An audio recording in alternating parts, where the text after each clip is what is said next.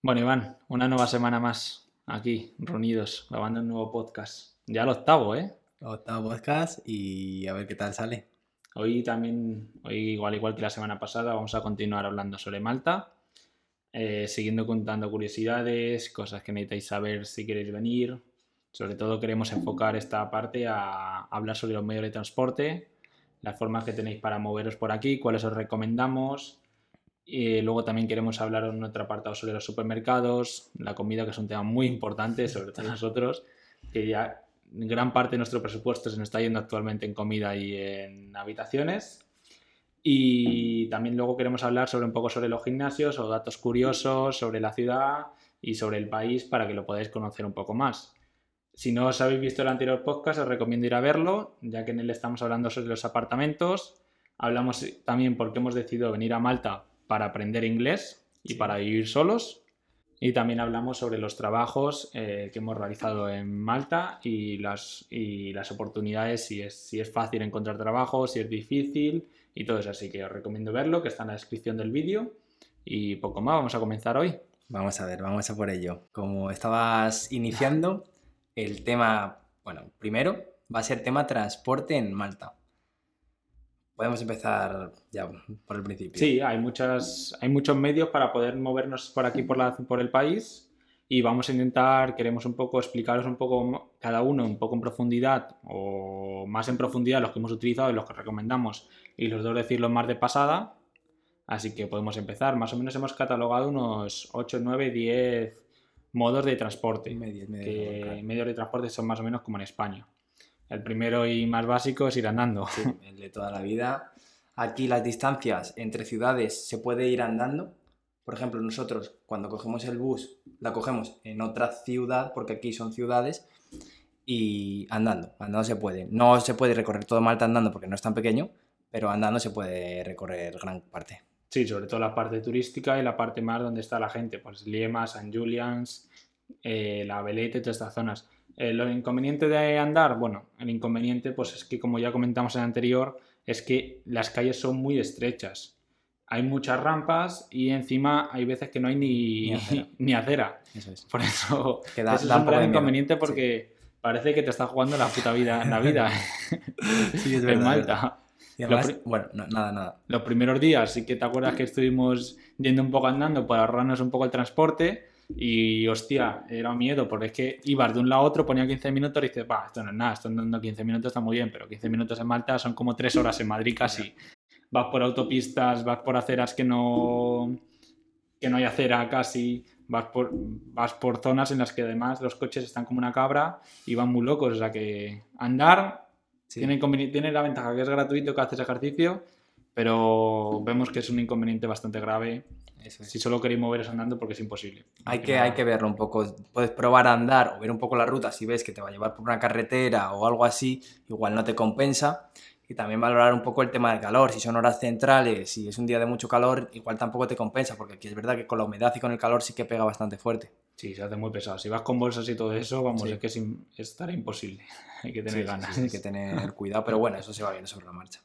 El otro medio también que se puede utilizar aquí son mucho alquilar coches, ya que como se conduce por la izquierda, aquí en Malta se conduce al estilo británico, la gente pues no suele tener el coche, no se lo quiere llevar, lo alquila y alquila un coche privado para estas zonas, a lo mejor a la semana, que te puede costar la semana unos 100 euros más o menos. Sí, entre 100 y 130 euros más o menos. Y te mueves ya con tu coche.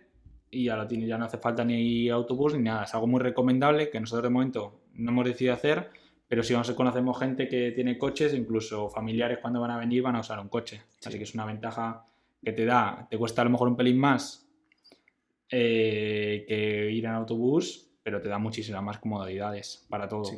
Aclaramos que esta modalidad sería alquiler, no por horas, por minutos, sería alquiler por una semana, 10 días, por días completos. No el alquiler de renting que es el de la aplicación, no.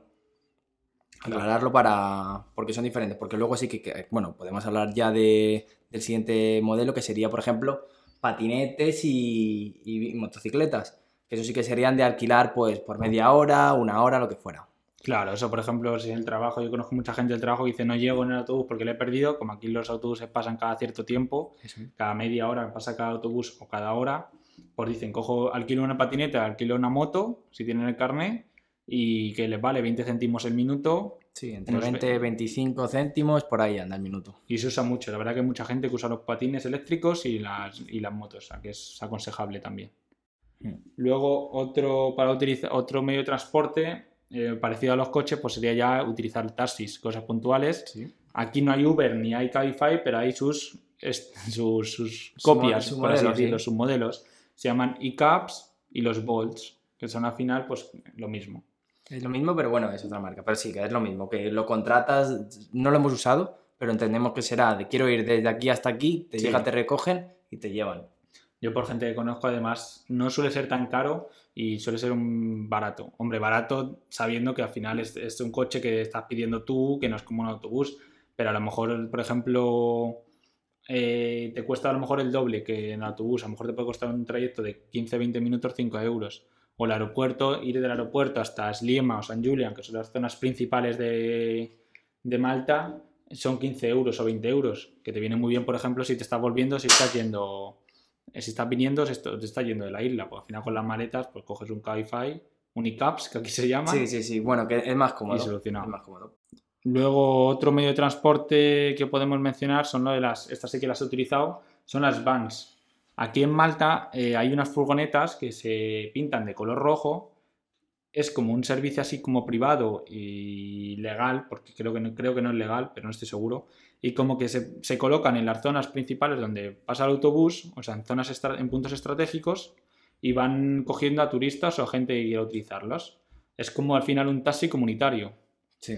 Yo me acuerdo que estaba en una parada del autobús para ir al trabajo, y justo el autobús se me pasó, por lo tanto apareció una furgoneta roja y la cogí. Me dijo, ¿a dónde vas? Pim pam. Le dije, iba al trabajo, son 15 minutos. Por lo tanto me costó 2 euros, que al final es lo mismo que te cuesta el transporte público, que ya iremos hasta adelante explicándolo. Es una opción también muy buena, sobre todo utilizada en la noche. Ya que en la noche no hay buses, suelen aparecer estas furgonetas en puntos específicos como Sliema, Paceville, La Valeta, donde las coges y por un poquito más, 2, 3, 4 euros, llegas a tu casa y muy cómodamente, la verdad. Muy bien. ¿Tú lo has usado? No. No, yo, bueno, solo he usado el bus y andar. Yo solo he cogido bus y andar. Bueno. Luego también tenemos los taxis tradicionales, que esto tampoco nos vamos a enrollar mucho, que son... Como en todas las ciudades. Como en todas las ciudades. Sí que son más caros que el eCab, sí que los Bolts. Te puede salir un poco más caro. Luego, como otra cosa, pues también estarían los ferries. Los ferries al final, al ser una isla, hay ferries que te llevan de un punto a otro. Por ejemplo, entre La Valeta y Sliema hay un ferry que te lleva. O como Malta está dividido en dos islas, pues también te puede llevar desde la zona norte de la isla hacia la isla de Gozo, y más o menos cuestan pues un poco como lo mismo que el autobús. Creo que el de La Valeta y el de Sliema rozan los 2-3 euros. No, el de Sliema a La Valeta es lo mismo que un bus. Dependiendo de lo que quieras usar, que ya comentaremos más adelante, de la forma de pago que quieras realizar, ya sea con bono, viaje sencillo o tarjeta, que bueno, que ya comentaremos luego. Es un precio, pero es lo mismo que si cogieras un bus. Es la misma empresa de transportes, la Tallinja, y es igual que si cogieras un bus, lo que pasa es como es una isla, pues el medio de transporte es por el mar, y por eso es el ferry. Pero en ese caso es la única diferencia. Eso sí, para ir a Gozo era un poco más caro. Para ir a Gozo eran que tú fuiste, aunque te lo pagaran en el trabajo, que te costó unos 5 euros, ¿no? 4,75, por ahí era, 4,75. Ida. Y 4,65 vuelta. Pero para ese ferry no se encarga la misma empresa de transporte de Tallinja. Esos son ferries aparte.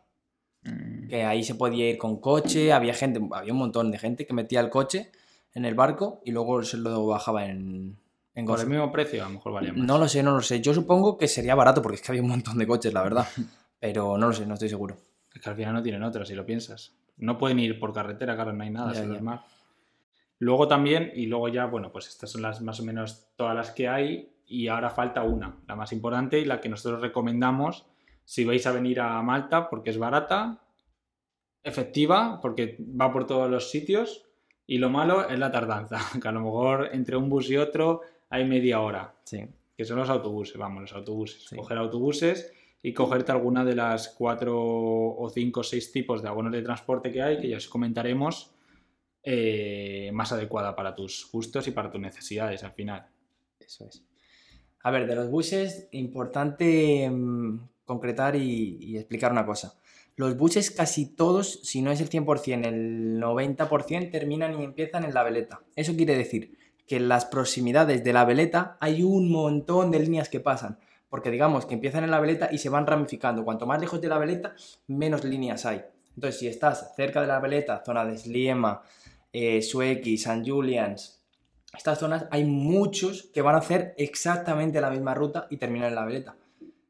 Cosa a valorar por el tema de casa, de trabajo, porque si te vale solo un bus, y aquí los buses, como decía Jorge, van un poco regular, igual tienes que esperar media hora, pues no te cuadra mucho. Pero nosotros, por ejemplo, vamos a explicar nuestro caso, vivimos en una zona en la que más o menos está cerca, hay una ruta, bueno, unas rutas que pasan un montón de buses, y a nosotros para ir al trabajo nos valen 7-8 buses y para volver otros 7-8, eso quiere decir que cuando llega un bus no tenemos casi ni que preguntar, sabemos que nos va a llevar y para volver igual.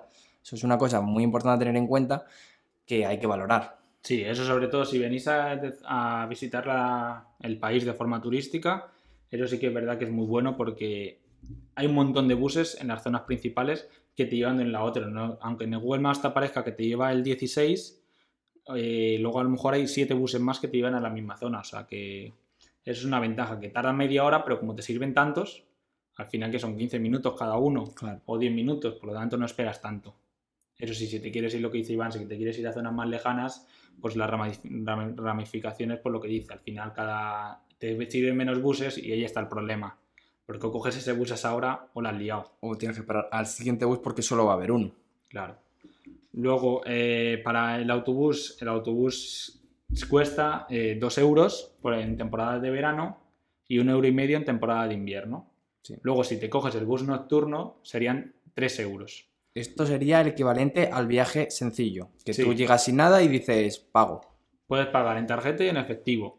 Y además, eso sí, no suelen admitir cambios. O sea, creo que como mucho admiten cambios de 5 euros. Correcto. Pero hay a veces que incluso si llevas 5 euros y no tienen cambio, no te dejan subir. Así que es muy importante que lo llevéis justo. Porque, bueno. O si no, se quedan los 5 euros. Sí, sí. Bueno, es otra. También hay que decir, porque por ejemplo Jorge tiene una compañera, que depende un poco de los casos, porque hay veces que yo lo del efectivo no lo sé, pero por ejemplo ella hay veces que paga con tarjeta y la tarjeta no funciona a veces porque los datáfonos no funcionan de los buses, no sé por qué, porque no funcionan bien a veces, y le dijeron que pasa. Eso pasa bastante, yo lo he visto de gente de que intenta pasar la tarjeta, no conocidos, pero que lo ves, que sabes que no le funcionan, hablan con el chico y el chico le dice pasa. Y eso pasa. Es muy flexible. Sí, que no son estrictos de decir, si no puedes pagar, te vas fuera. No. Pero con esa flexibilidad también está que luego pase el bus y no te pare, que tú estés esperando al bus y el tío se la sude y se tire para adelante. O sea, sí, nos ha pasado ya muchas veces que el bus, si está lleno, no te dejan pasar. Bueno, eso es entendible. A lo mejor dice, está lleno, miran las cuantas personas hay, pero lleno para su gusto, porque no pueden contar las personas que hay. Y un poco lo que dicen, está lleno, pues venga, no les dejo pasar. O hay veces que tú estás esperando, si tú estás esperando solo en la misma parada de autobús, tú estás solo, el bus pasa adelante porque no le apetece parar. Sí. Ya nos ha pasado unas veces. Sí. Sobre todo nos ha pasado incluso más lejos de La Valeta y de estas zonas. O sea que hay que tener cuidado con las zonas que están más fuera. Que depende, lo que decía Jorge, que si ven que es una suele pasar en paradas raras, en las que solo estás tú, es una parada así como un poquito escondida, que no se ve bien. Y yo lo que le dije a Jorge una vez, yo creo que es que dicen, y además nos pasó en una cuesta que dije, yo creo que ha sido porque iba en cuesta, iba con velocidad y ha dicho, yo no paro. Por eso nos pasó, ese fue el ejemplo exacto, porque nos pasó, eso fue verídico y real. Sí, luego amigas también les pasó que después de hacer la compra iban con la bolsa a cargar, les dijeron que parar, que le ponieron la señal de parar y no paró y se fue, y pasó de ellas, así que hay que tener cuidado, hay que no desesperarse, sí, porque si no te cagas un poco los muertos de todos los conductores que hay. Sí, yo lo he comprobado, correcto. Pero bueno, y sobre todo hacer la señal de que tiene que parar, porque si no le hacéis la señal, tira para adelante. Que eso a mí me ha pasado, que esto que mira el móvil la ha liado, claro, se me ha ido, pues ya se ha ido. No paran para decirte, bueno, eso como en todas las ciudades, al final no van a parar para decirte. Lógico. Además, como hay tantos buses que paran en esa parada, pues él no puede saberlo. Sí. Luego, vale, pues aparte, sin embargo, no recomendamos que estéis cada vez que entréis a un autobús paguéis el dinero en efectivo. Os recomendamos sacaros al menos unas tarjetas. las cuales os vamos a explicar ahora, las 4 tipos de tarjetas que hay más principales. Si pensáis quedaros una larga estancia, pues como nosotros, a partir yo creo que del segundo mes, si te vais a quedar 2 meses como mínimo, yo creo que ya empiezas a ver recomendable sacarte la tarjeta. Y si no, si te vas a quedar, vas a venir solo para visitar la ciudad, para estar 7 días, 5 días, 3 días, lo que sea, pues también os vamos a comentar otras tarjetas que hay 2 tipos principalmente, que son turísticas y que también os pasáis rentables si solo vais a usar el bus como medio de transporte. En el caso de que ya empecéis a alquilar un coche, pues ya estoy ya... no sería nada rentable. Sí. Ahora bien, las 4, si quieres podemos empezar con la que tenemos nosotros. Sí, si quieres la puedo explicar yo. Sería el abono, por decir así, el abono de transporte es de una persona adulta. Que las condiciones de este abono son 0,75 céntimos, bueno, 75 céntimos cada viaje y tienes durante 2 horas para poder hacer los transportes que quieras. Es decir, si... tienes que coger 2 buses, no pagas 2 viajes. Pagas uno y con el segundo en la máquina te aparece ok. No te aparece como que te ha gastado 0,75. ¿Vale?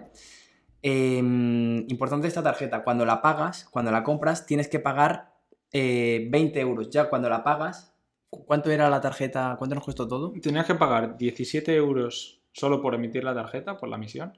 Y luego 20 euros más obligatorios, pero esos te servían luego para poder utilizarlos. O sea que al final los gastos son 17 euros.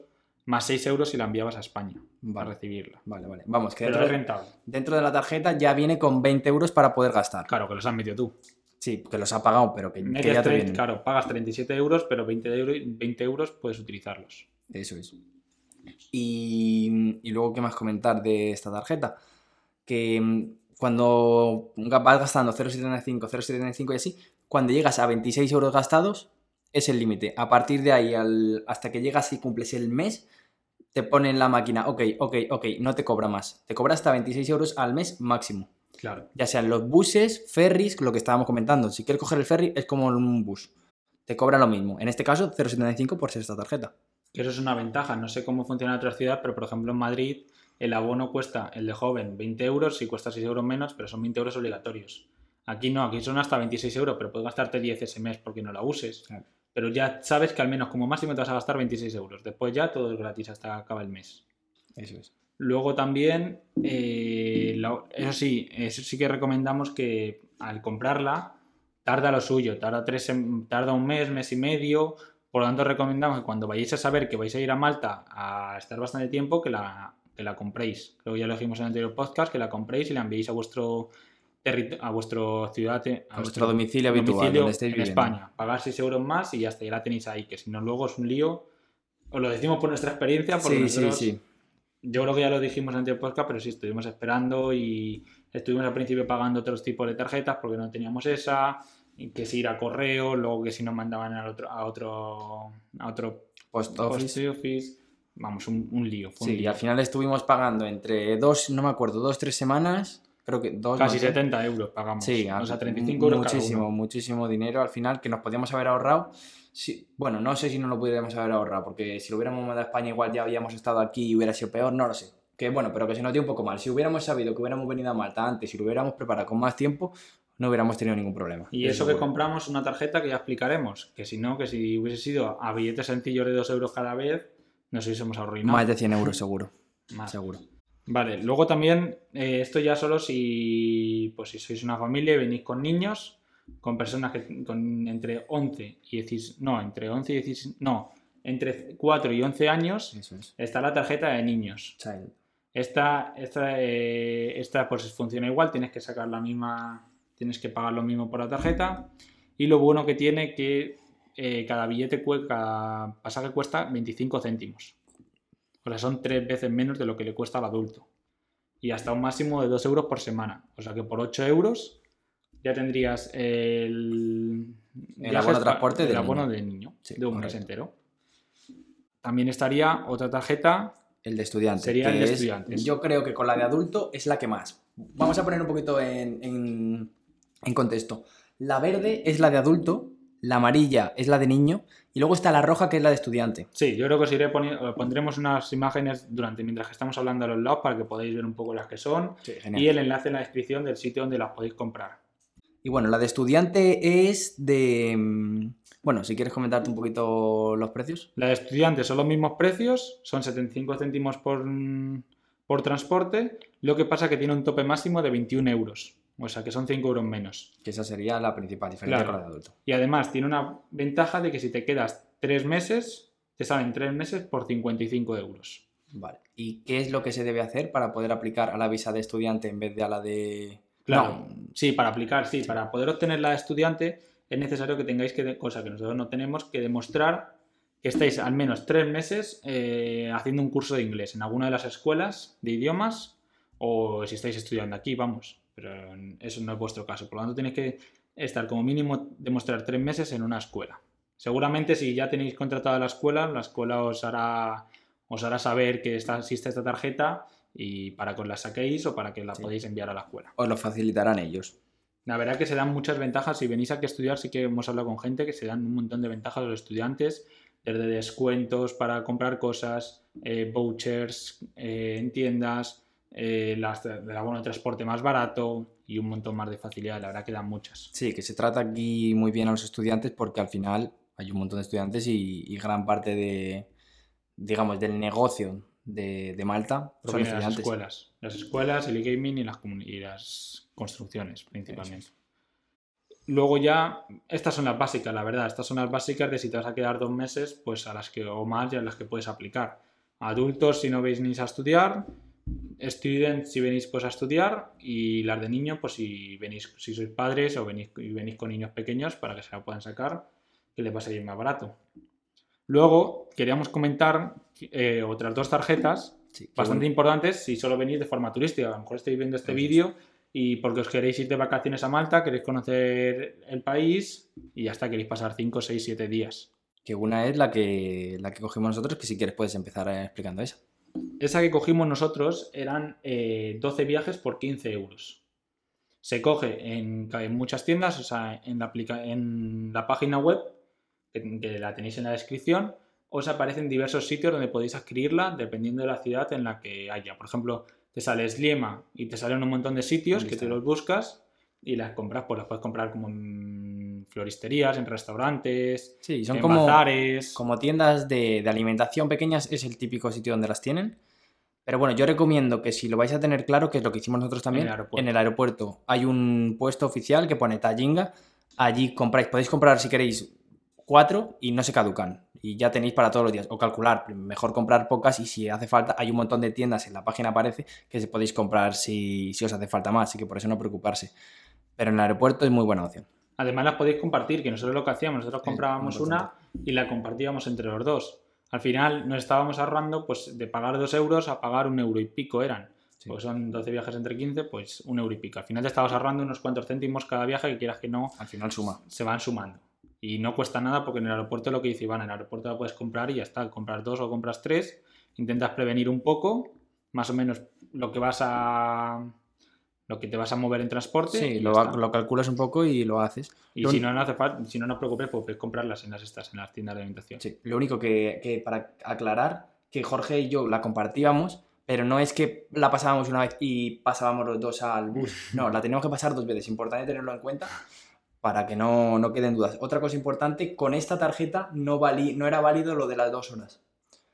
No puedes, si te bajas del bus y te subes a otro, tienes que volver a picar y son otro viaje. Y luego la otra tarjeta, que está en el caso que te van a quedar 7 días, está la SPAR o algo así se llama, que son 7 días de transporte ilimitado. Te cuesta 21 euros. 21 euros en el caso de que seas adulto y 15 euros en el caso de que seas niño menor de 16 años. Bueno, también es una opción muy buena si te vas a quedar 7 días, yo creo que es perfecta, pues ya pagas 21 euros y te olvidas. Ya puedes montarte las veces en bus que quieras y incluso creo que tienes para montar en los ferries. No en el de Gozo, pero sí en los ferries que hay los ferries de la Tallinja, de la compañía de la Tallinja. Eso es.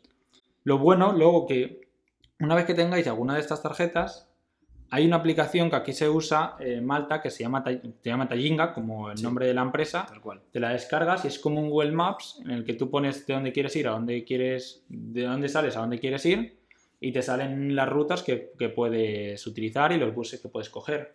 Es muy recomendable que os la cojáis. que descarguéis esta aplicación. Más que nada porque el Maps del iPhone no va bien. Sí, el de... No rastrea las rutas. El de Apple mal. Y el de Google Maps sí van, pero también... No te marca todas las opciones que tienes posibles. Claro. Por lo tanto, hay que usar... Todo el mundo usa la Tallinja. Además, con la app de la Tallinja lo bueno que tiene es que también puedes poner insertar tu tarjeta. Eso es. Y en un apartado en el que insertar tu tarjeta la puedes ir recargando. Pero esta solo es con la tarjeta, la de adulto, niño, estudiante... La de 12 viajes por 15 euros, no, esa no vale. Esa solo son bonos, por decir así, las que puedes ir rellenando con tarjeta de crédito. Claro, pero bueno que la descarguéis pues para eso, para ver qué rutas os valen, porque además está en tiempo real, sí, que más o menos se cumple. Sí. Y ahí puedes poner tus paradas favoritas, porque si vas del trabajo a casa siempre, pues te pones tu parada del trabajo y la de no sé qué, y es solo pinchar la parada y ver, pues me faltan 3 minutos o 5 para ver si tienes que correr un poco más a la parada, tienes que correr menos, o saber lo que te queda por esperar. La verdad que es muy recomendable. Sí, muy importante. Bueno, chicos, y ya está. Ya hemos acabado con el tema del transporte. Si tenéis alguna duda, podéis mirar en la página oficial de la Tallinja, sobre todo por los buses. Y nada, el tema taxis, vans y lo que hemos comentado. Al final recomendamos los buses, es yo creo lo más rentable, a no ser que vengáis una familia grande y queráis conducir y coger un coche de alquiler, pero recomendamos los buses. Sí, y las vans si vais a salir de noche, porque se funcionan por la noche y te sale como el bus un poquito más. Son rojas. Si hay de otro color, no son. Deben ir de rojo. Son furgonetas al final, que están en sitios estratégicos. Supongo que habléis con gente allí que la conozcáis, vais a verlas. Y bueno, si estáis en zonas de fiesta que se mueve mucha gente, van a estar. Muy bien. Bueno, ya finalizando por este tema, podemos ir al tema importante de la comida. Sí, la comida, que como os he dicho, supone un gasto bastante importante de nuestro porcentaje de ingresos, así que hemos tenido que estar analizando los diferentes supermercados que existen aquí en Malta, cuáles son más baratos, cuáles son más caros, porque aunque parezca mentira, se nota muchísimo la diferencia entre comprar en un supermercado y en otro. Eso es. En esto, así que Iván, ¿a qué supermercado, después de mirar todos, aconsejarías ir y comprar? Vale, pues definitivamente y clarísimamente, sin ninguna duda, es el Lidl. El Lidl es una marca alemana que tiene aquí numerosos... No hay uno, hay varios. Hay numerosos supermercados y en los que recomendamos 100% comprar. Es todo, vamos, no sé si decir 100%, pero el 95% de todos los alimentos es más baratos que cualquier otro supermercado, por lo menos que conozcamos. Igual hay uno en la última calle de Gozo que hay más barato, pues no lo sé, no lo creo. Y lo recomendamos de verdad, porque nosotros justo vivimos en una zona en la que estamos al lado de un supermercado, sí, a 3 minutos del supermercado, e incluso nos cogemos un autobús que tarda 20-25 minutos para ir al Lidl, porque nos sale muchísimo más rentable y se nota en el precio. Sí, se nota. Yo creo, para que os hagáis una idea, una compra que en el Lidl nos pudiera costar 50 euros, en el supermercado, por ejemplo, que tenemos al lado de nuestra casa, pudiera estar entre 80 y 90. En torno a un 70% más caro, seguro. Ese es el Value. El que estamos hablando es el Value, que seguramente hay más de uno en Malta. El supermercado que estamos comparando con Lidl. Aunque hay otros como el Green Supermarket, el Tower Supermarket o el SPAR, que también son más caros que el Lidl todos. Sí. A lo mejor no el 70%, porque el Value sí que nos han dicho bastante gente que es muy caro, pero a lo mejor un 30 o un 35% sí que es más caro y se acaba notando si te vas a quedar mucho tiempo. Sí, pero por el Value también hay que tener en cuenta que está en la zona de Saint Julian's, cerca de la zona de la fiesta, por decir así. Entonces digamos que la zona se paga, porque allí hay mucha zona de estudiantes y claro, a los estudiantes no se fijan tanto por el dinero porque ya vienen o con todo pagado o se lo pagan sus padres, entonces no se fijan tanto en el dinero, entonces pagan prácticamente lo que sea. Van al supermercado y dicen, pues ya está, no se plantean el dinero, compran lo que compran en su ciudad normal y ya está, no tienen problemas. Por eso, importante, comprar en el Lidl, sobre todo si vais a hacer compras grandes, potentes, como hacemos nosotros, que nosotros comemos bastante, de todo un poco, ya sea carne, pescados, frutas, vegetales, cosas como latas de garbanzos, judías, lentejas, todo. Si vais a hacer compra grande, nosotros lo que recomendamos, que es lo que hacemos, solemos ir de uno en uno para no ir los dos, porque al final nuestra nevera no es tan grande, para que veáis el nivel de compras que hacemos, que si fuéramos los dos y compráramos demasiado, no nos entraría todo, yo creo. Entonces, es pequeñita. Sí, sí, bueno, es normal, no es pequeñita tampoco, es normal. Entonces, vamos, compramos, suele ir un día Jorge, un día yo, cogemos el bus, nos llevamos dos bolsas de tela que compramos del Lidl y la mochila y compramos. Trucos, técnicas que hacemos Jorge y yo. Es mejor ir por la mañana al Lidl y sobre todo carne, que nosotros es verdad que comemos bastante. En el Lidl hacen ofertas de cuando se van a caducar, ponen una etiqueta naranja que pone 30% de descuento porque se caduca mañana o pasado. Y luego también hay ofertas, que estas son más raras de encontrar, del 50% cuando se caduca en el mismo día, o no sé si es al siguiente también. El mismo día, bueno, yo solo las he visto en el mismo día. Bueno, puede ser que solo sea en el mismo día. Entonces, claro, eso, si un filete de pollo que te vale a 6,5 € el kilo, te lo encuentras al 50% de descuento, es que te sale regalado. Súper barato. Y teniendo en cuenta que en el Value a lo mejor te vale a 9 € el kilo, pues me dirás tú, es que es el 200% más caro. Sí, sí. Es que nos reímos, pero al final si calculas con todas las comidas, es que una compra de 30 te saldría por 90. No sé, sí. Además nosotros estamos comprando también eso porque, como ha dicho Iván, vamos un día uno, un día otro. Y es que vamos cada dos días uno va al supermercado. Sí. Así que al final se puede aprovechar las ofertas que hay en ese mismo día o el día siguiente. Casi toda la carne al final estamos cogiendo ahí y no estamos ahorrando mucho dinero. Y si no, otro truco de la carne, como digo, nosotros compramos bastante. Si lo queréis comprar todo de oferta, luego congeláis, porque si congeláis la carne, digamos que se para la caducidad. Si va a caducar mañana, la congeláis hoy y la queréis comer dentro de 3 días, la descongeláis a los 3 días y la coméis ese mismo día, no hay problema, porque la caducidad digamos que se ha parado. Por si queréis, bueno, si tenéis un congelador grande, nosotros tenemos un congelador, la verdad es que el congelador sí que es pequeño. Y también congelamos el pan porque nos gusta el pan del Lidl y es barato y compramos 2 o 3 panes que también los congelamos y los vamos sacando al día. Y se queda bastante bueno, o sea que no se queda blando ni duro ni nada, o sea que está bueno. Congelar el pan es buena técnica. Eso. Luego también, si quisierais coger latas, que nosotros también hacemos, porque nosotros no nos preocupamos por cocinar unas lentejas, unos garbanzos, unas judías. No, es que no hay tiempo, sí, literalmente sí. Casi. Entonces, la verdad es que no comemos mal, no... Comemos bastante bien, bastante sano. Ensaladas comemos todos los días, por ejemplo. Luego legumbres, un montón. Que no es que comamos de Burger King o solo carne. No, nada de eso. Comemos bastante bien. Pero bueno, es que es verdad, tampoco tenemos tiempo para trabajar, para ir al gimnasio, para trabajar en casa, para trabajar... Es que no hay tiempo para todo. Y luego encima quieres vivir un poco, es que es imposible. No, y además, joder, comer saludable. Al final toda la carne la hacemos a la plancha toda, que al final es lo más rápido y lo más saludable. Porque mejor que hacerla empanada o hacerla con huevo, que la tienes que hacer con harina, que tienes que hacer... Tarda muchísimo más. Hacemos toda la carne a la plancha y siempre comemos ensaladas. Que ahora sí que nos tiramos media hora para hacerla, todas las noches, pero como volvemos ya del trabajo, pues la hacemos, cenamos y ya nos acostamos casi. Sí, es como un poco... Según llegamos a casa y empezamos ya con la cena, que si ducharse, que si preparar... Ya es como en el momento de estar relax, estamos los dos... Volvemos a hablar español, si hemos tenido un día muy intenso de inglés, ya es como ya estar de relax. Y la verdad es que esa rutina nos gusta bastante. Llegamos a casa y ya estamos tranquilos, empezamos a hacer nuestra cenita, que además no tenemos ni que pensar mucho, porque sabemos que cuando lleguemos es algo de carne, algo de pescado y ensalada. Sí que está guay. Sí, sí. Además, como hacemos la ensalada, pues también se aprovecha, que esto es un consejo, pues hacemos la carne y hacemos la carne también del día siguiente, del mediodía. Como el mediodía estamos trabajando y tenemos el descanso, pues nos llevamos ya la comida... que la hacemos al día anterior. Claro, te la preparas en un tupper y así solo cocinas un día para la cena y para la comida siguiente. Solo abres, digamos, la cocina un día para cocinar todo y tampoco queda mal, porque te lo llevas en un tupper y además ahora, como hace calor, no se queda ni muy fría ni muy caliente porque al final está fuera de la nevera 6 horas desde que sales de casa hasta que tienes el descanso y queda todo bien. Eso sí, al mediodía, como no te haces la ensalada, porque eso sí que queda mal, si la dejas mucho, pues a lo mejor la acompañamos con una lata... o la acompañamos con alguna otra cosa. Intentamos siempre juntar algo de vegetales con la carne, no solo comer carne. Y la verdad que comida basura tampoco comemos. Eso es. No, solo hacemos los fines de semana, solemos hacer alguna pizza, pero incluso las hacemos con tomate, las echamos un poco de pimiento rojo, un poco de pimiento amarillo, calabacín, el queso, y más o menos no es tan sana, pero es sana porque al final son vegetales. No, pero sí que es verdad que además esto se encarga Jorge... Y le queda súper bien. A ver si podemos igual poner alguna foto de una que hizo... Sí, de la última que hizo Jorge, que le quedó muy bien. Y sale la que hizo para mí, la que hizo para él.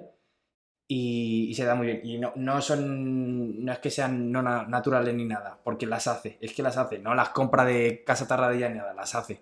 Así que están bastante bien dentro de lo que cabe. También hay que darse un poquito un capricho, es que no es ni un capricho, que es una pizza que hace él. Y vegetal, todo vegetal. Sí, sí. Ponemos un poco de carne, de que si nos ha sobrado algunas tiras y eso. Así que la comida, la verdad, que podéis seguir más o menos esta dieta porque al final es buena y lo bueno que es rápida. Buena y rápida. Cogéis un poquito de pavo, a veces pollo, a veces pavo, a veces ternera, le intentáis quitar la grasilla. Siempre acompañarla con... Yo creo que la ensalada es vital. Yo creo que es algo que es vital en nosotros. Comernos la ensalada todas las noches. Nos da la vida, sí. Y luego fruta siempre. Sí, fruta, y hacemos una técnica que podéis compartirla si quieres con nuestros seguidores. La técnica es espectacular. La del yogur. La del yogur. Vale. Esa es. Esa es importantísima. Jorge, te va a dejar el gran honor de poder explicar la técnica del yogur. Por favor. ¿Cómo surgió esa técnica? A ver, esto es una cosa que la verdad que cuando lo descubrimos nos apasionó. Lo que solía hacer Iván antes de... en su casa, pues era comprar un yogur de esto. Comprábamos además, compraba un yogur de 1 kilo, que es lo que hacemos ahora, que así nos ahorramos dinero al comprar 1 kilo, y lo compraba griego con... encima era sano casi. No griego era sano, pero... cero grasas, se supone. El que está desnatado, cero grasas, que no tiene mucho sabor, no tiene azúcar, pero es el más sano. Es el que yo decía para saciarme. Porque comes, te llena, tiene súper pocas calorías y te sacia para terminar el día. A mí, yo cuando lo probé, pues como yo estoy más acostumbrado al azúcar, a comer un poco peor que Iván, pues dije, joder, esto está muy agrio, esto no sabe a nada, así que dije, ¿qué le he hecho? Y entonces lo que hicimos fue coger un plátano y untarlo en yogur, y salió la octava maravilla del mundo. Eso es. Tal cual. Lo untábamos, así que ahora todas las noches, como panolis, nos cogemos el yogur, el plátano, lo abrimos, lo untamos en el yogur... Y una cena, un postre maravilloso. Sí, la verdad es que cuando ya estamos terminando de cenar, ya es como que nos va viniendo el pensamiento de decir, uff, ahora viene lo bueno, ahora viene el platanito con el yogur. Está buenísimo, chicos, yo la verdad es que lo recomiendo, ya sea con ese yogur o con el que sea, está buenísimo. O si no, hacer el típico tutti frutti, por decir así, de echarle varias frutas y comerlo con el yogur. Es que el yogur está bueno con todas las frutas, yo creo. Pero bueno, el plátano, nuestra recomendación. Además, yogur natural. Que eso se ha visto mucho con chocolate, pero al chocolate ya le están metiendo ahí un montón de guarrerías. Sí. Así que lo haces con el yogur griego y te sale sano y comes bien.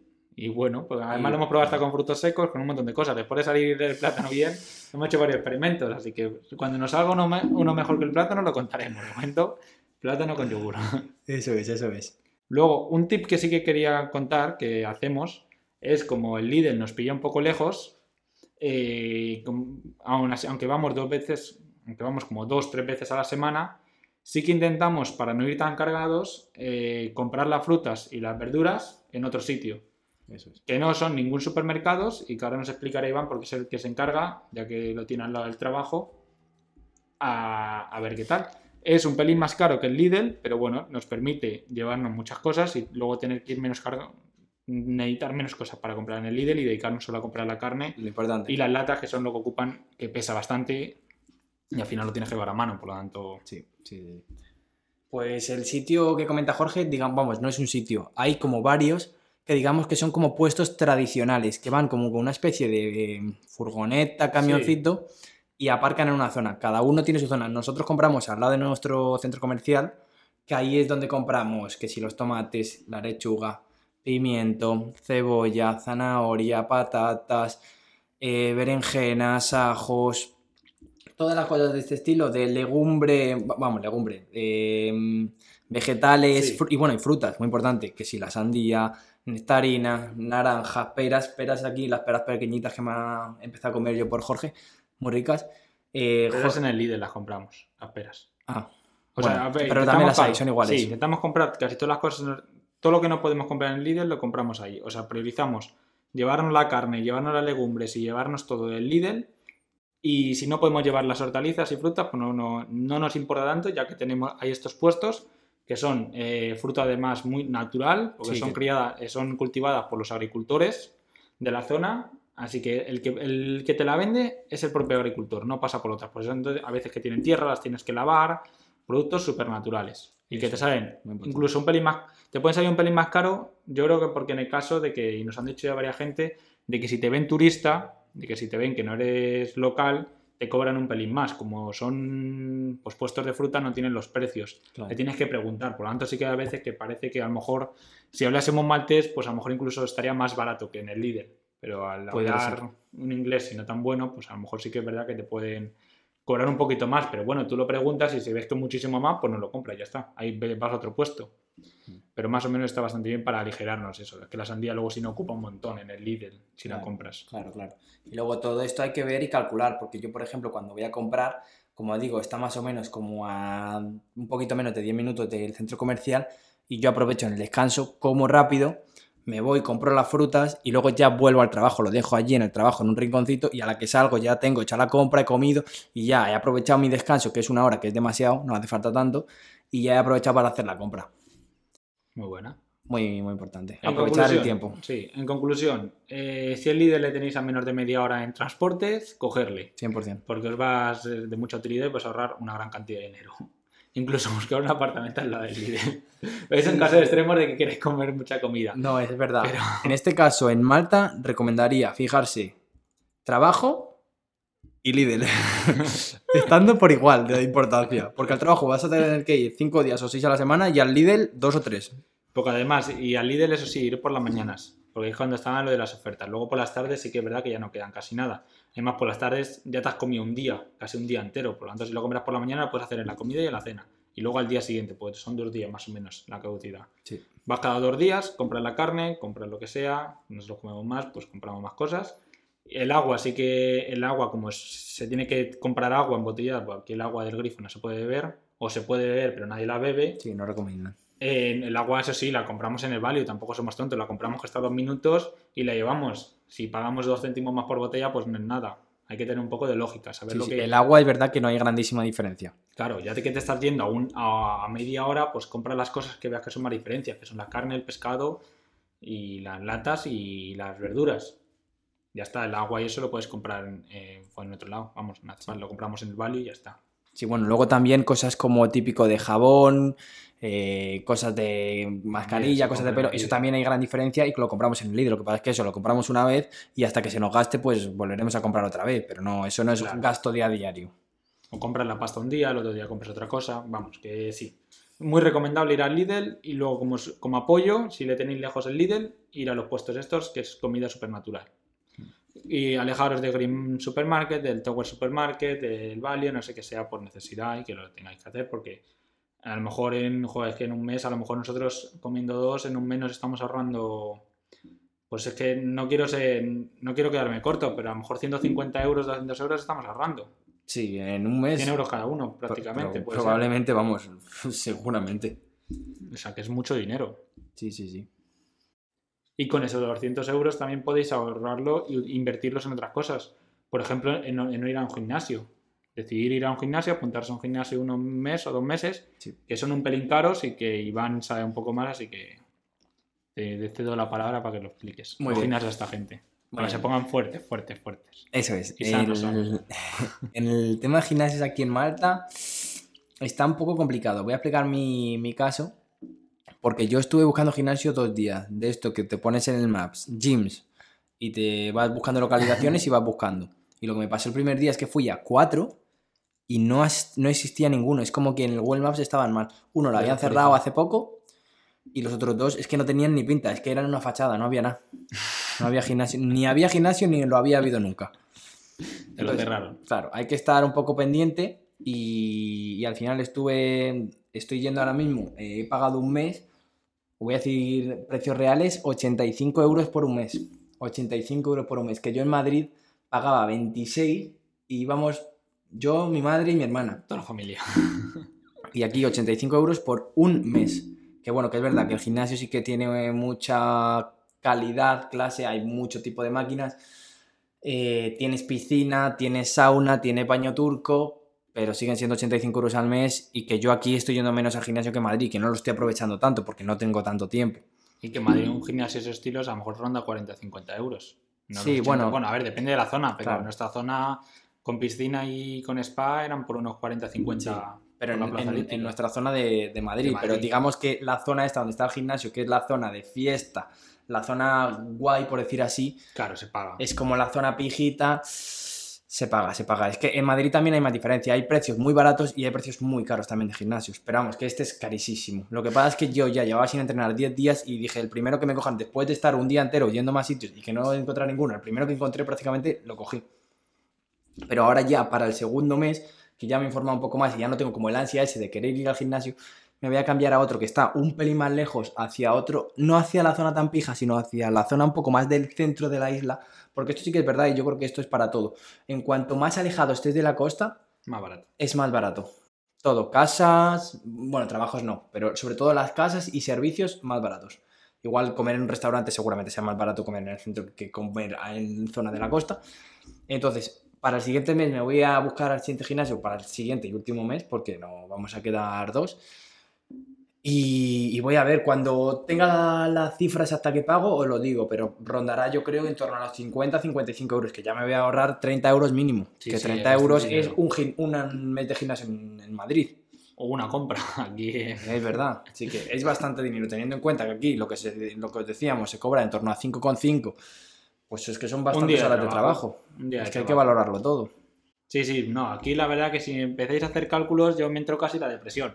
Aquí te empiezas a hacer cálculos de todo lo que puedes comprar, o sea, lo que recibes del salario, los 5,50, y empiezas a decir, este yogur me cuesta 1 hora de trabajo, esta carne me cuesta 1 hora y media de trabajo, o sea que si no empiezas a ponerte así en esa situación, la verdad es que queda un poco desastroso. Así que mejor no mirarlo y mirarlo como os dijimos, con el objetivo de aprender inglés y de ir a una aventura, porque como lo vivéis en relación con el salario, está complicado.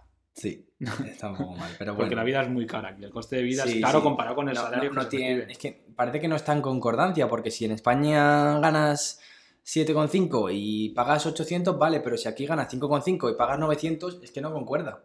No. Está como muy mal equilibrado. Salario más bajo, nivel de vida más alto. Claro. Clarísimo que en España. Así que eso tenéis que ir con ello visto, preparado. Sí, que hay que tenerlo claro, que luego también depende un poco de la temporada, porque queremos decir, recalcar muy importante, temporada alta, y es que se ve hasta con los buses, incluso ellos te cambian el precio en temporada alta y temporada baja, pues imagínate, si lo hace la empresa pública de transportes, imagínate las empresas privadas. Claro, eso sí que es verdad, eso sí que hablando con otros compañeros incluso me lo dijeron, si te quieres venir para un año o para una larga temporada, mejor irte en noviembre, porque vas a aprovechar el contrato de noviembre, que la gente pone los pisos más baratos y ya te lo coges para todo el año. En cambio, si coges todo el año, pero lo coges en junio, pagas más. Sí. O sea, que ya que te vas a quedar un año, mejor vete en noviembre y en fechas de estas en las que haya menos gente. Y además el gimnasio incluso también a lo mejor le puedes coger por un año y esa vale más barato. Sí. Con todo, vamos, mejor irte en temporada baja si te vas a quedar para un largo tiempo. Y si no, pues cuando jodes y lo que te toca, como nos ha pasado a nosotros. Eso es, así es. Eso es un poco los gimnasios. ¿Hay un poco para entrenar por la calle? No, hay pocas cosas, ¿no? Yo lo he visto. Estuve mirando para hacer como barras y calistenia. Pero había 3 parques en todo Malta. En todo Malta. ¿Calistenia? Sí, y no me pillaba ninguno ni más o menos cerca. Estaban lejos, del Sliema y Saint Julian's en esta zona. Sí. Había uno por la zona de La Valeta, más o menos. Pero desde aquí dije, para hacerme 3 dominadas no me voy a ir para allá, me voy a coger un bus para hacer 3 dominadas. No te sea rentable. Sí, ya es que yo cuando vamos a la playa de todos estos lados es que tampoco hay zonas por ahí de que lo normal que las playas haya, porque en España yo creo que te vas a las playas y en casi todas las playas hay algo para hacer, al menos algo, no un parking inmenso de calistenia, pero cosas, barras. O lo típico esto de para las personas mayores, de hacerlo, las cosas así, siempre hay algo, no sé, aquí es verdad que hay poco para hacer ejercicio al aire libre. Correr y o nadar, que es una cosa también muy recomendable. Y a ti que tienes el mar, pues te puedes nadar fácilmente. Además, como está como no es el mar, porque muchas playas como que dan a la entrada. O sea, el mar cuando entra, imagínate la desembocadura de un río. La desembocadura de un río en el mar, pues tiene una zona que está como más interna, más recogida. Que no sé, es que se llama de una forma en español esta, pero no me acuerdo ahora mismo. Entonces está más recogido, no hay casi olas. Y está perfecto, o sea, nadas, tienes como una zona que te habilitan para nadar la gente en Malta y luego por delante tienes los barcos, o sea que seguridad, vamos, que parece eso como una piscina al aire libre prácticamente, no es el mar. Que tiene las típicas boyas para diferenciar la zona de baño de la zona de travesía marítima, digamos, con los barcos. Sí, que es muy recomendable, no es como en el mar en España a lo mejor que empiezas a nadar y tienes el miedo. Ese miedo inconsciente que no es ni miedo ni nada, pero que te pueda meter para adentro, cosas de esas. Vamos, aquí no. Aquí está controlado, tranquilo. Muchas ventajas. Porque es verdad que aquí en Malta hay como muchos golfos y cabos. Entonces, lo que eso es, era. Lo de esto, ¿cómo se llama? Sí, lo de dentro es golfo y lo que sale la tierra es cabo. Son todos golfos. Las playas están todas en un golfo. Eso. Que parece como que va a seguir el río, como si hubiese desaparecido el río. Eso es. No y luego también por eso el tema, ya hilándolo con los buses, por eso las distancias aquí, aunque no sean muy largas, luego los buses hacen un recorrido porque va siguiendo más o menos la costa. Entonces, como hay muchos golfos y muchos cabos, van yendo, volviendo. Y eso es una cosa a tener en cuenta. Que por eso andando tampoco es tantísimo. Si lo haces en línea recta. Porque aquí los buses van haciendo la línea de la costa. Sí, pero que en líneas rectas son cuestas y cuestas. Ya, claro. Aceras estrechas. Sí, todo hay que valorarlo, hay que tenerlo todo en cuenta. Claro, son ventajas e inconvenientes. Explicado los gimnasios, básicamente es eso. Ahora queremos ir a un punto más actual para esa gente que está en Malta, sobre todo dirigida a Malta, y es sobre las... Bueno, y a lo mejor a la gente de España que también le interesa, y es sobre las vacunas en Malta. Sobre si nos vamos a vacunar, si se puede vacunarse, y en el caso que se pueda, cómo se puede hacer, si necesitas algún documento o no lo necesitas. Nosotros, cuando llegamos aquí, sí que no estábamos vacunados, veníamos sin vacunar, y al estar 2 meses, pues nuestra intención, al ver que Malta era un país muy seguro, de que tenía muy adelantada la vacunación, porque cerca del 70% aquí ya están vacunados completamente, o sea que es un montón de gente, ver si nos podíamos vacunar, ya que como éramos europeos, teníamos contrato de trabajo y teníamos contrato de residencia, a ver si era posible poder vacunarnos y ya quitarnos eso y estar ya protegidos para llegar a España con nuestro certificado de vacunación, ya que Malta es de la Unión Europea, pues europeo, y todo hecho. Estuvimos informándonos eso los primeros días y viendo cómo iba todo, y al principio parecía que se iba a necesitar el Maltese ID Card, que el Maltese ID Card es como el documento, para los que vivéis en Malta seguro que ya lo conocéis, es como el DNI español, o sea, como el documento de identificación de Malta. Si eres Maltese ID Card, pues eres residente aquí en Malta y tenías derecho a la vacuna. Ahora bien, como la vacunación estaba muy completa, al parecer empezaron a salir, estuvimos viendo cosas en Twitter y cosas en los grupos de Facebook de que había gente de que se estaba empezando a vacunar sin la Maltese ID Card, de que habían ido al hospital sin tener el Maltese ID Card ni nada, pero que habían dicho que querían la vacuna, y tras una serie de hablar con mucha gente y todo eso, que la habían incluso vacunado. Dijimos, joder, esto está muy guay, porque nosotros Maltese ID Card no nos íbamos a sacar, íbamos a estar 2 meses, claro. Y el Maltese ID Card era para gente que como mínimo estuviese viviendo aquí 3 meses. Se va a pasar como mínimo 3 meses, por lo tanto no podíamos. Nosotros la única opción para vacunarnos, y a la que muchos seguramente estén mirando, es con Maltese ID Card. Pero al ver que esta gente se vacunó, pues dijimos, a lo mejor hay alguna posibilidad. Claro, hay que intentarlo, ¿no? Así que Iván tenía muchas ganas estaba muy preparado para vacunarse, tenía mucho énfasis y consiguió. Iván ha conseguido vacunarse sin la Maltese ID Card. Así que por favor cuéntanos un poco el proyecto, porque sé que a mucha gente con la que está hablando, latinos y españoles, bueno, incluso italianos y franceses, que se quieren vacunar aquí, pero que creen que no pueden porque no tienen la Maltese ID Card. Sin embargo, con mucho esfuerzo o insistiendo, se puede conseguir, o realizando unos pasos que Iván nos va a contar ahora. Eso es. A ver, lo primero y más importante, todo es importante. Aquí en Malta solo ponen la vacuna por el momento en la universidad y en el hospital, que no me acuerdo muy bien, yo creo que tú sí te acuerdas, Mater, creo que sí. Mater Dei. Así, bueno, es el que está al lado de la universidad y solo ponen la vacuna allí. Vamos a empezar por el principio. Me acuerdo que una vez Jorge y yo, que veníamos, que cuando todavía estábamos viviendo en la otra casa, pasamos por delante, vimos Vacunation Center y dijimos, uff. Y ahí ya a mí me entró la curiosidad de decir... Y lo pregunté, oye, ¿me puedo vacunar? Y en verdad faltó poco. Yo lo noté cerquita. Pero me dijeron que me hacía falta... Me dijeron que en ese caso sí me hacía falta la ID Card. Pero porque yo entré, llegué y dije, oye, ¿me puedo vacunar? Me dijeron casi, ¿tienes la ID Card? Y dije, no. Y no, yo no sabía ni lo que era la ID Card. Es que todavía ni lo había mirado. Entonces, nos volvimos. Pero eso fue muy al principio, la verdad. Cuando tampoco estaba tan... Claro que se pudiera, que no se hablaba de nada de las vacunas, era solo para los malteses y ya está, porque realmente no nos correspondían. Y poco se refiere a que si, por ejemplo, si tiraron penaltis y lo marcas, te vacunas, es hacer un ramos y tirar al anfiteatro. Es el poco que él dice que no faltó. Bueno, pero siempre por poco se puede conseguir las cosas. Se puede haber metido. Eso es. Sí, pero vamos. Si no juegas, no ganas. Eso es así. Entonces, yo fui... bueno, voy a contar la historia completa. Yo fui y fui un domingo. Fui un domingo, yo me quedé sin ir al gimnasio por ir a la vacuna, tal... Y lógicamente el domingo pues no había nadie. Estaba cerrado, el domingo estaba cerrado y no había nadie. Y luego a los 2 días dije, tenía día libre y dije, venga, otra vez. Pero hoy sí que voy al gimnasio pronto, si me vacunan, porque luego por la tarde no voy a ir porque me va a doler el brazo o lo que fuera. Y fui. Lo primero que hice, fui a la universidad. Me encontré con un chico que casualmente cuando estábamos entrando en la universidad, bueno, un chico, era una persona que tendría 40, 50 años. Me preguntó que si lo sabía, que si sabía dónde era el centro. Le dije, sí, claro, acompáñame conmigo. Fuimos hablando, me acuerdo que era italiano, fuimos hablando hasta el sitio y pasamos como una especie de control, que no era control, era lo típico de la temperatura.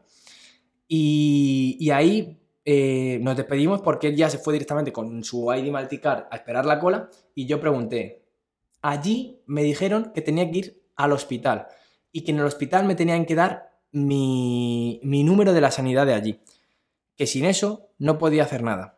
Entonces yo fui al hospital. Primer paso, ¿no? Bueno, primer paso ir a la universidad y preguntar. Pero bueno, si lo tenéis claro, porque yo lo estoy diciendo en mi experiencia, y os queréis ahorrar ir a la universidad, pues podéis ir al hospital directamente. Sin el número de la sanidad, no lo van a hacer. Fui al hospital. No sé con cuánta gente hablé. Y me pasó lo típico, esto que parece una coña, de que te dicen planta 1, vas a la planta 1, hablas con uno. El de la planta 1 te dice planta menos 1, vas a la planta menos 1. El de la planta menos 1 te dice vuélvate a la planta 1 que te falta no sé qué. Y vuelves a la 1. El de la 1, vete a la 2 porque tienes que hacer antes y el de la 2 te manda a la 0. Pues así eso lo hice como 8 veces. Hasta que ya no me enfadé porque yo sabía que me tenía que ir de allí con la vacuna. Iba a estar tranquilo. Yo tenía tiempo. Porque tenía tiempo, tenía el día libre, ya había ido al gimnasio, yo ya había cumplido, lo único que tenía que hacer era comprar. Mi objetivo en el día era una vacuna y comprar. Y tenían 10 horas. Tenía tiempo de sobra. Entonces yo dije, Iván, con calma, si tienes que hablar con 800 personas, tienes que sacar el traductor, tienes que hacer lo que sea, tú lo haces. Con calma, tienes la batería por dentro, si se van muy mal las cosas, de que tengas que generar ahí todo el día, lo que sea. Entonces, empecé a hablar con gente y hubo una persona que me ayudó un poco más. Me dijo, tienes que ir, ¿cómo era el sitio? Medical Record. Al Medical Record. Fui al Medical Record, que además lo marcaba por carteles. Había como un corredor, bueno, un hospital, pues digamos que ese hospital era como alargado. Entonces tenía un corredor que es un pasillo súper grande, no sé, 500 metros, era enorme. Y por las a derecha e izquierda tenía salas, que si la sala de rayos, la sala de fisioterapia, la de no sé qué. Y había una que la de Medical Record. Fui allí y allí me pidieron el insurance number, y el contrato de trabajo, se lo entrega a la chica. Todo esto, bueno, no encontré la primera del insurance number porque lo tenía en un correo que no era el mismo que le estaba enseñando, me costó un poquito. Todo esto, al final, os digo, la primera vez, cuando me mandaron de una planta a la otra, igual estuve media hora, 40 minutos, que subiendo, bajando, hablando con las mismas personas, ya la persona diciendo, pero que si acabas de hablar conmigo hace 15 minutos y te he dicho que no. Así un poco. Pero bueno, luego fui ya, estamos en Medical Record, le entrego el insurance numbers, después de encontrarlo, y el contrato de trabajo, que yo llevaba el contrato de trabajo y el contrato de alquiler, que al final el contrato de alquiler ni me lo pidieron, y me sacó el número de la sanidad, que si no recuerdo mal eran 6 números y una letra. La letra me acuerdo que es la F. Nada, lo guardo, me dijo, esto es importante, échale una foto por si acaso, porque este es tu número de la sanidad, que en España te dan una tarjeta, allí me dieron un papel con un número. Pero esto es muy importante, sin esto no vas a poder conseguir nada. Me lo apunté, yo súper feliz, súper contento, y salgo otra vez del hospital porque es muy grande, es el principal de Malta, es muy grande, voy saliendo y vuelvo a la universidad. Me presento allí, en la universidad hay 2 colas, bueno, da igual, una de izquierda a derecha. Una es para Pfizer y la otra es para AstraZeneca. Creo y entiendo que puedes elegir. Yo, al ser español y viendo las noticias que vienen de España de que en España solo se pueden vacunar con AstraZeneca las personas de más de 60, dije, yo no voy a ser el Tolaili que se pone la de AstraZeneca cuando luego tenga que hacerme recordatorios o alguna cosa y voy a tener problemas porque a mí no me corresponde la de AstraZeneca, a mí me correspondería Pfizer o la que fuera, porque aquí solo hay esas 2, Pfizer o AstraZeneca. Entonces me apunto a la cola de Pfizer, que además había poco. Cuando fui por la mañana a preguntar, cuando me mandaron para el hospital había bastante cola, pero cuando llegué ya, no sé si eran las 2, 2 y media, al principio llega a las 12:45, que ya llevaba un rato, 1 hora y cuarto simplemente en el hospital preguntando para allá, para acá y entre ir y volver. Entonces llego, desde que llego a la universidad, digamos que llegué a las 2, para que os hagáis una idea.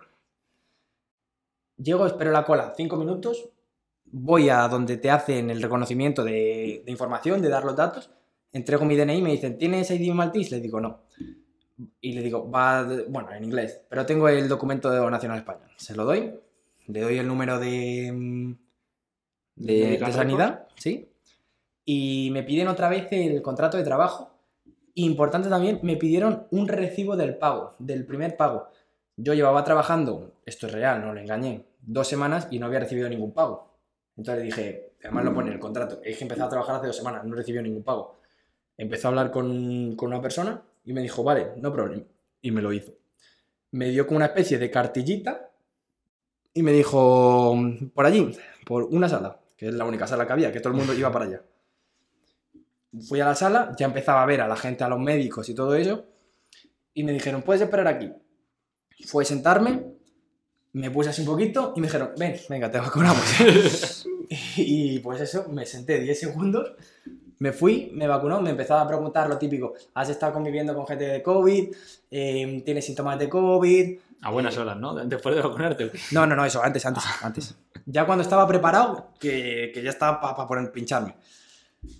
Y le dije que no, había algunas cosas que no lo entendía, porque a mí me estaba hablando de vocabulario como de médico, de en plan, ¿tienes tal enfermedad? Y hay cosas que no entendía, pero yo por pura lógica entendía que si todo decía que no, no había ningún problema.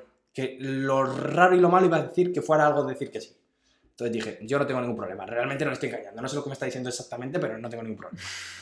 Entonces, llego y me dijo, what do you arm you prefer? O algo así.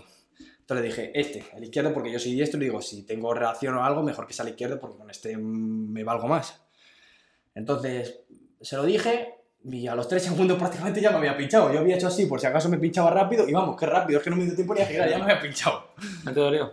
No me dio lío. Y eso que lo hacían todo, que ni algodón ni leches. Era en plan, venga.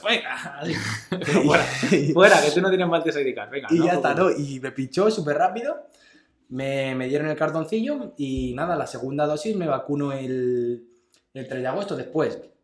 Nos dijeron, había como una especie de, me acuerdo, como una especie de filita verde en el suelo y te decían, vete siguiendo la filita verde para salir, que hacía como una especie de así de laberinto, una S, y espérate 15 minutos sentado, que eso creo que se hace igual en España.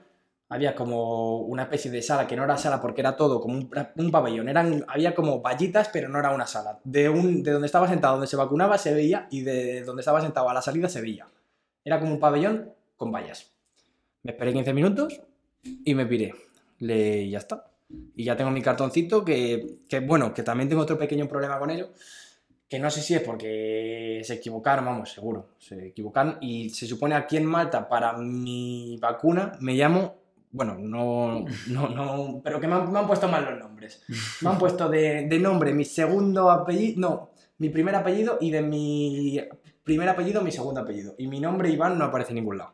Bueno, Castro, bueno, sí está bien. Bueno, entonces, lo intentaré solucionar después de la segunda dosis. No vaya a ser que digan, tú no tienes ID card y se empiecen a mosquear o lo que sea. Primero me pondré vacuna y luego ya intentaré solucionarlo del nombre, sobre todo por el certificado europeo, porque si llego a España y tengo el nombre cambiado... Claro, va a haber problemas. Eso es. Pero vamos, en resumen, si no tenéis el maltés ID card, los puntos para que podáis vacunar es, primero, tener el medical record, que es con el de insurance number, con número de seguridad social ya lo tenéis. Sí. El segundo paso, que tener papelito para poder vacunarte. Después, en la vacunación tenéis que demostrar que estáis viviendo aquí. O sea, tenéis que, pues eso, saber, que sepan que se van a poner, que no vienes solo para ponerte la vacuna e irte a tu país. Que eso a lo mejor es el turismo sanitario, que a veces lo hacen en España cuando se vienen a operar y cosas de esas. Tienes que demostrar que vas a estar viviendo aquí durante una cierta temporada. Y también demostrar porque tienes un trabajo. Correcto. Para que así, aunque no tengas el maltés ID card, como aquí, para sacarte el maltés ID card puede estar hasta 6 meses, hasta sacártelo de que lo pides. O sea, la burocracia en Malta va muy lenta, pues tienes que demostrar sobre todo que estás viviendo aquí y que estás trabajando. Y sacarte el medical record, luego ir, vacunarte y ya está. Ya eres un tío feliz y con la vacuna y con protección, sí. Sobre todo. Y ya nada, cuando me vacune la segunda vez, lo dicho.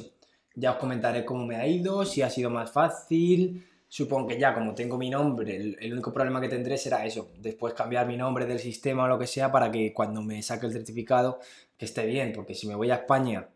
con un nombre que no es el mío, pues ya lo estoy viendo yo que voy a tener problemas. Además, tuviste mucha suerte, ¿no? No tuviste ningún efecto así secundario. No, me dolió un poquito el brazo. Yo lo notaba que justo en el punto donde me pincharon estaba un pelín más caliente. Bueno, a ver, pero bien. Y el brazo lo podía mover perfectamente, pero igual cuando subía muy mucho, como que me dolía un poco más. Pero eso supongo que será por la inflamación del músculo que te pone más tirante. Completamente normal. ¿Al día siguiente fuiste allí? Sí. Sí, que no... Pero son sus efectos secundarios. Depende un poco de la persona, a mí no me afectó mucho. Sí me acuerdo un poco que por la noche, que claro, esa noche ni cené, que estaba como... Pero también fue porque madrugué un poco la tensión de a ver si me lo consigo o no me lo consigo. Me acosté súper pronto, estaba muy cansado, pero bueno, esos fueron varios factores, no fue solo la vacuna. Pues muy bien, así que ya sabéis si... Para que tengáis otro aspecto de que se puede vacunar sin maltesa y vicar. Eso sí, tenéis que demostrar esos pasos y seguir los pasos casi van, porque si van no ha conseguido, lo podéis conseguir igualmente. Sobre todo recomendable, sobre todo pues a los latinos, a lo mejor que van a pasar aquí una larga temporada, o, pues bueno, a gente que va a pasar una larga temporada, porque al final nos vacunamos, nos protegemos todos y que es necesario. Para parar esta pandemia es necesario que todo el mundo esté vacunado. Bueno, y ahora ya, para un poco finalizar el podcast, hemos pensado que para que conozcáis un poco más Malta y así cosas generales, datos curiosos... pues aspectos generales, para que tengáis una idea un poco más amplia de Malta, hacer una sección, que a lo mejor se puede incluso hacer en nuevos podcasts, de un poco responder a preguntas cortas. Ok. ¿Te parece bien? Vamos adelante. Vamos adelante. La primera pregunta que le quería hacer es ¿cómo es el tiempo en Malta? Pues tienen que ser cosas rápidas para así hacerlo rápido. O sea, una sección que dure poco tiempo y que se puedan saber, que puedan entenderlo. Vale, tenemos que hablar solo sobre nuestra experiencia. El tiempo en Malta es caluroso, pocas nubes, mucha humedad. Nada de lluvias, en época de verano. ¿Población en Malta? Más o menos 475.000 personas inscritas. En verano puede llegar hasta duplicarse, casi llegando al millón de personas. ¿Cuáles son las tu ciudad favorita para vivir en Malta? Pues probablemente nuestra primera ciudad fue Msida, me gustó mucho. Y si no, la que estamos ahora. No la que estamos ahora, pero la de al lado, Saint Julian's, que es la zona como más juvenil, con más ambiente. Pues lo que vivimos actualmente en Sueki, pero pegados. Que están pegados. Lo que decimos antes, que nuestro bus lo cogemos en Saint Julian's. ¿Hay playas en Malta? Vale, sí. En Malta hay pocas playas. Al parecer es una isla, pero hay pocas playas. Casi todas las playas están en el norte, cerca de Gozo. Eso es porque al final hay mucho acantilado. O sea, es una isla, pero casi todo es acantilado y no hay playas. Hay playas de rocas y playas incluso artificiales. La mayoría son artificiales, aunque parezca mentira. Que más en una isla te quedas un poco loco. Son artificiales con arena incluso de las tierras, de los parquecitos estos a los que suelen ir, suelen ser de pequeño estos. Pues son esas mismas piedrecitas, arenilla. Dato curioso, la verdad. Luego, la enchufa aquí es diferente. Sí, aquí es importante, si sois europeos, latinos o de donde vengáis, os hace falta un adaptador de UK, de Reino Unido. Ese es el enchufe que usan aquí. Podemos poner una imagen para que lo vean. Sí, la pondremos. La fiesta es cara, es barata, cuesta entrar en los pubs. Vale, nosotros hasta el momento solo hemos salido un día y bueno, creo que esta pregunta en realidad es mejor para ti. Más o menos, yo tengo una amiga que me está hablando... Y yo el día ese que salimos, me está hablando, por ejemplo, para que os hagáis una idea, en Paceville, que es donde se sale, la calle, bueno, se sale en todos lados, pero que es donde está la más fiesta, donde están todos los locales en una misma calle, que parece un Magaluz español casi. Los chupitos pueden rondar los 15 euros por 12 chupitos, y en algunos pubs, si quieres que sea más barato, pueden rondar hasta los 25 chupitos por 15 euros. Luego las copas suelen costar unos 3-4 euros y son pequeñas, no son copas. O sea que es un poco más caro que salir en España. Al menos en Madrid y en otras ciudades incluso más. Porque en Segovia, por ejemplo, es más barato que en Madrid, así que es caro salir. Además, comprarte las botellas si quieres hacer el precalentamiento, como se dice. En tu casa no sé qué, las botellas, por ejemplo, una de Gordon te puede costar 16 euros. Cuando aquí en España te puede valer 9-10 euros fácilmente. Vamos, es bastante más caro. Lo que decíamos antes, en torno a un 70% a lo mejor, por lo menos de al menos compras. En Value, sí, al menos en Value. Vale. Luego en otros, en el Lidl, la verdad que no lo he mirado. Pero vamos, que es más caro. Ok. Luego, aquí conducen al revés, eso sí que tenéis que tener claro, yo creo que ya lo hemos dicho en el podcast, que van por la izquierda. Por lo tanto, sobre todo, muy importante, aunque no conduzcáis, para pasar por los... Sí, sí. Claro, porque tú te acostumbras primero siempre a mirar a la izquierda luego a la derecha, y aquí es al revés. Tienes que mirar primero a la derecha porque te van a venir primero el coche y luego a la izquierda. Rotondas, salidas, si no estás acostumbrado, muy confuso. Ya no digo solo por conducir, que no hemos conducido ninguno aquí, pero sino como ser un peatón. Además, este es un país que se caracteriza por no tener ni un paso de cebra. Eso es una cosa, o sea que al final vais a tener que cruzar por las calles, por las rotondas, a vuestra aventura, pues es que no hay pasos de cebras, sí, hay muy pocos. Y semáforos, creo recordar que he visto 3 o 4, incluso dentro de ciudades, contando todas las ciudades, por donde pasamos con el bus creo que hay 3 o 4. Y sí, son ciudades, que no es un pueblito, no, son ciudades por donde pasa todo el tráfico de Malta prácticamente. Los primeros días son un caos por eso, porque tenéis que cruzar por donde no sea, no estáis acostumbrados a mirar al lado bueno, sí. Así que es un caos. Luego, ¿qué más se puede decir? La densidad, pero sí, aquí hay mucha población, porque es una... Vale, hemos dicho que hay 500.000 habitantes inscritos y casi el doble en verano, pero la isla es muy pequeña, Malta es muy pequeña, es como Menorca más o menos de tamaño, así que hay muchísima población. La densidad por kilómetro, habitantes por kilómetro, es muy alta, hay mucha gente. ¿De qué vive el país? ¿De qué cuáles son sus industrias? ¿Cómo gana dinero? Vale, principalmente. Sus industrias principalmente son casinos online, escuelas de inglés, construcción y turismo. Yo me gustaría destacar construcción porque es verdad que, por ejemplo, nuestro balcón de nuestra antigua casa en Msida solo se veían grúas y contamos si había 20 grúas. Y es que hay un montón de construcciones. Es que este país tiene un potencial que es que si ahora mismo viven casi 500.000 de personas, este país puede terminar albergando yo no sé cuántas personas, pero está construyendo un montón. Y tiene muchísimo potencial de crecimiento. Por eso yo creo que cada vez la vida va a terminar siendo más cara. Porque tiene mucho potencial. Luego otra parte de destacar, yo destacaré también el e-gaming. Lo que ha dicho Iván, el casino online. En Malta hay una tributación especial a todos los casinos y a todo el juego. Por lo tanto, esto hace que casi todos los casinos estén aquí. Una cosa muy recomendable si quieres buscar trabajo como call center. O sea, si quieres saber inglés y sabes tu idioma, la mejor opción para encontrar trabajo y ganar dinero es entrar a trabajar en los casinos como call center, o sea, como servicio al cliente, ya que te llegan a pagar en barbaridades de 2.000, 3.000 euros sí, al mes estando de call center, de servicio de atención al cliente. Sí, que por ejemplo en España está muy mal visto, pero aquí es un trabajo muy bien remunerado. Yo creo que del que más, de lo que hemos podido escuchar. Para la formación que se pide, el que más, porque eso necesitas a saber el idioma, el inglés y luego tu idioma materno. Porque hablas para el servicio al cliente.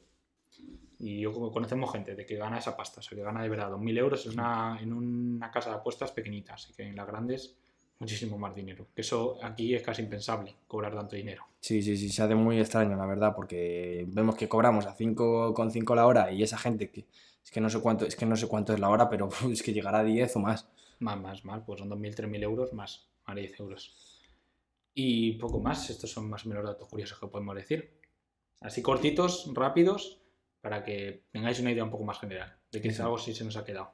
Bueno, pero si tenéis alguna duda, podemos implementar esta serie ya sea con Malta, con algunas otras series y podéis preguntarnos lo que queráis y podemos contestar preguntas rápidas al final de los podcasts. Pues me alegro, Iván. Yo creo que nos ha quedado un podcast chulo. Esperemos que os haya gustado y bueno, quería pedir perdón por el anterior podcast porque si lo veis hasta el final veis que en la última parte se nos apaga la cámara y por lo tanto tuvimos que poner unas imágenes porque se nos fue el vídeo y se quedó así un poco raro el final del podcast primero, por eso en esta segunda parte hemos querido también hablar sobre otras cosas de Malta. Eso es, pero bueno, son cosas que pasan, chicos. Al final tenemos el audio y el vídeo en diferentes canales y un canal nos falló. Suerte tuvimos que nos falló tirando ya hacia el final. Pero bueno, son cosas que pasan. Bueno, pues apoyarlos si os ha gustado, suscribiros y os dejo los podcasts, toda la lista de reproducción con los demás podcasts en la descripción para que lo podáis ver. Eso es. En el siguiente podcast nos vemos. Pues la semana que viene. Nos despedimos ya y a por nuevas experiencias. Venga, hasta luego, chavales. Chao.